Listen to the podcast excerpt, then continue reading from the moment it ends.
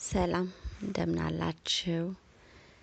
የሀና አራት አስራ አራት ቤተሰቦች እንዴት ሰንብታችኋል? ዛሬ ደግሞ ከትላንቱ የቀጠለውን ጥናት እንቀጥላለን። እግዚአብሔር ስለዚህ ጊዜ ደግሞ እጅግ አድርጌ አመሰግነዋለሁ። ጸሎት አድርገን እንጀምራለን።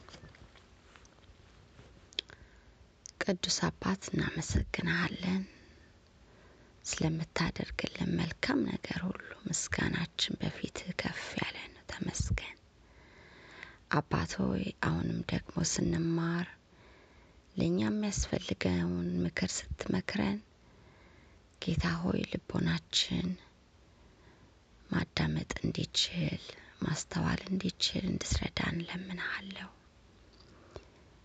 ጌታ ሆይ እንደ ፈቃድህ እንደ ሀሳብህ በመልካም መንገድ ላይ እንድንጓዝ ብርታትን፣ ኃይልን እንድትጨምርልን እንድታግዘን እንለምናለን። ድካማችንን፣ በደላችንን፣ ኃጢአታችንን ደግሞ ይቅር በለን፣ በደምህ ሁሉ ጠበን። በጌታ በኢየሱስ ስም አሜን።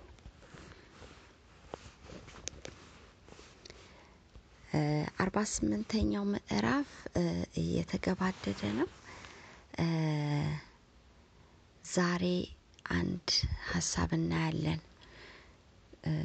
ስለ አላስፈላጊ ጥብቅ አስተዳደር ይላል።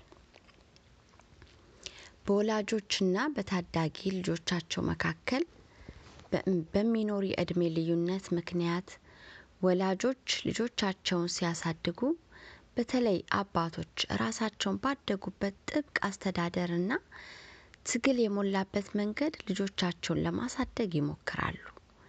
ስለዚህም የልጆቻቸው ሕይወት ደስታ እንደሚያስፈልገውና ይህንንም ደስተኛ ሕይወት የማመቻቸት ኃላፊነት እንዳለባቸው ማየት ያቅታቸዋል። ብዙውን ጊዜ ንጹሕና የዋህ ከሆነ ልብ ከሚመነጭ በወላጆችና ልጆች መካከል ሊኖር በሚገባ ጤናማ ቅብጠት ልጆች ሊያገኙ የሚገባቸውን ደስታ እንዳያገኙ ይከለክሏቸዋል። ይህንንም የሚያደርጉት ወላጆች ስህተተኛና ሕግ አልባ ልጆችን ከማሳደግ ያዳኑ ስለሚመስሏቸው ነው።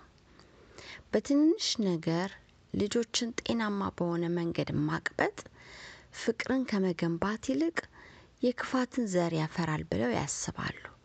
ይህ አካሄድ ግን ልጆች ምንም አይነት መልካም ስጦታ ከወላጆቻቸው ይመጣል ብለው በፍጹም እንዳያስቡ ያደርጋቸዋል። ስለዚህም ይህን የጎደላቸውን ደስታ ወይም ምኞት ከቤታቸው እንዲመጣ ከመጠበቅ ይልቅ የተከለከሉትን በመስረቅ ለማግኘት ይሞክራሉ።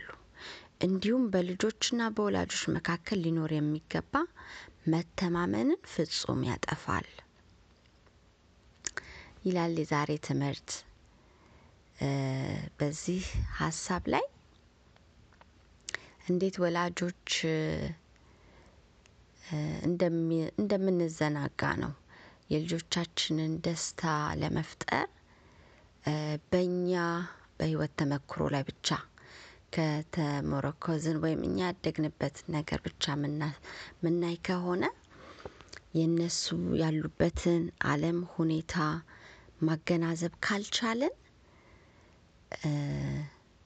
እንዴት አድርገን ደስተኛ ህይወት እንዲኖሩ ማመቻቸት እንዳለብን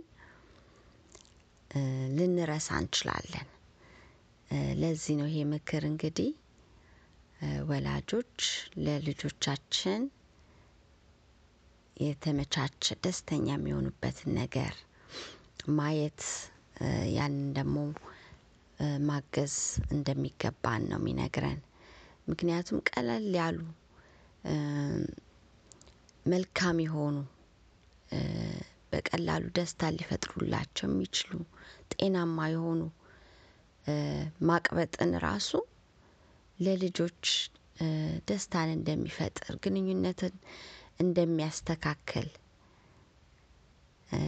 ወላጆች ይህን ነገር ማድረግ ልጆች ስርዓት ያጣሉ፣ ሕግ አልባ ይሆናሉ ብለን ብቻ ማሰብ የለብንም። ግን መለየት እንዳለብን ማስተዋል እንዳለብን ቀለል ያሉ ነገሮችን ልጆች በቀላሉ ሊደሰቱባቸው የሚችሉ ነገሮችን አብረን ማድረግ እና ይህንን ዝም ብዬ ሳስበው ነበርና በቀደም ከልጄ ጋር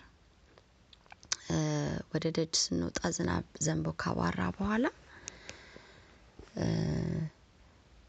ይሄ መንገድ ላይ በጎርጎድ ያሉ ከዝናብ በኋላ ውሃ የመቋጠር ነገር አለና እዛ ላይ መጫወት ፈለገች እና ለመከልከል አሰብኩና ግን ምንም አይደለም በቃ ስትገባ ጥባት አለው ብዬ አሰብኩና ፈቀድኩላት።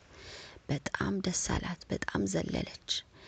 ውሃው በቃ ከውስጡ እስኪወጣ ድረስ በዛ ውስጥ ዘላ ተጫውታ በጣም በቃ ደስ አላት እና አመሰገነችኝ ሁሉ ያን ስለፈቀድኩላት ማለት ነው። እና ይህ ነገር ቀላል ነው፣ ግን ብዙ ጊዜ ለመፍቀድ አንፈልግም። በቃ ያበላሻቸዋል ልጆቹን፣ ለእኛም ተጨማሪ ስራ ይፈጥራል በማለት ነው እና ግን አስቤው በቃ ግፋ ቢል ማጠብ ነው በማለት ያን ነገር በማድረጌ ትንሽ ነገር ይመስላል፣ ግን እንዴት ደስ እንዳላት አየውና በጣም ትናንሽ የሆኑ ቀለል ያሉ ነገሮች የሚመስሉ ግን ለእነሱ ትልቅ ደስታን የሚፈጥሩ እንደገና ደግሞ ጊዜያቸውንም የሚይዙ ለእኛም የሆነ ፋታም እናገኛለን። እኛም የራሳችንን ነገር ለማድረግ ለማሰብ እነሱም ደስ የሚላቸው ነገር ላይ ሌላው ደግሞ ከኛ ጋርም ራሱ ልጆች መጫወት፣ መተሻሸት፣ መላፋት ይወዳሉ እና አንዳንዴ እንደዚህ ነገሮችንም መፍቀድ ደስታን ይፈጥርላቸዋል። በተለይ አባቶች ጋር አንድ አይነት ጨዋታ ይወዳሉ እና እንደዚህ አይነት ነገሮች እንደሚያስደስታቸው ከእናቶች ጋርም ለመርዳት ብለው የሚመጡት ነገር ለነሱ አሁን ለምሳሌ ኪችን ውስጥ ስንገባ ማገዝ ይፈልጋሉ። አብዛኛው የሚጠፋ ነገር ነው። እኛም መፍቀድ የማንፈልጋቸው ነገሮች ግን ደስተኛ ያደርጋቸዋል። ስራ ስንሰራ ትንሽ ነገር እነሱም እንዲጫወቱበት ብንሰጣቸው የተለያየ ነገሮችን ማሰብ እንችላለን። በየቀኑ ህይወታችን የሚገጥመንን እና እነዚህ ትናንሽ ነገሮች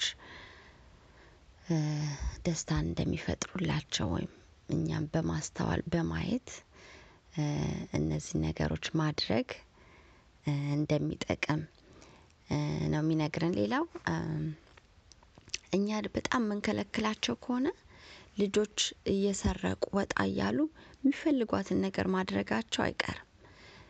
በቤታችን ብዙ ጊዜ እናያለን። ይሄ ነገር አይሆንም ብለን ከልክለናቸው እንኳን ቀስ ብለው ሄደው ተደብቀው ሲያደርጓት እናያለን። እና አንዳንዱ ነገር እውነት ነው፣ ምንም ማለት አይደለም። ቢያደርጉት ብንፈቅድላቸው እስከማይጎዳቸው ድረስ ጥሩ ያልሆነ ልምምድ እስካልሆነ ድረስ ተደብቀውት ከሚያረጉት እኛ ፈቅደንላቸው ቢያረጉትም የተሻለ እንደሆነ ነው እንግዲህ የሚነግረን እና ያው ወላጆች ብዙ እንግዲህ ነገር ማሰብ የሚገባን ነገር እንዳለ ነው የዛሬውም ትምህርት የሚያስረዳን። እንግዲህ እግዚአብሔር ማስተዋልን ይስጠን። ምን ነገር ላይ ማድረግ፣ ምን ነገርን መፍቀድ፣ ምን ነገር ከልጆቻችን ጋር ደስታን ሊፈጥር የሚችል ነገር ማድረግ እንደምንችል እንግዲህ አምላክ ማስተዋሉን ይስጠን፣ ጥበቡን ይስጠን። በጸሎታችን እንበርታ። የዛሬው ትምህርት ይሄ ነው። እግዚአብሔር ይባርካችሁ። ሰላም ሁኑ።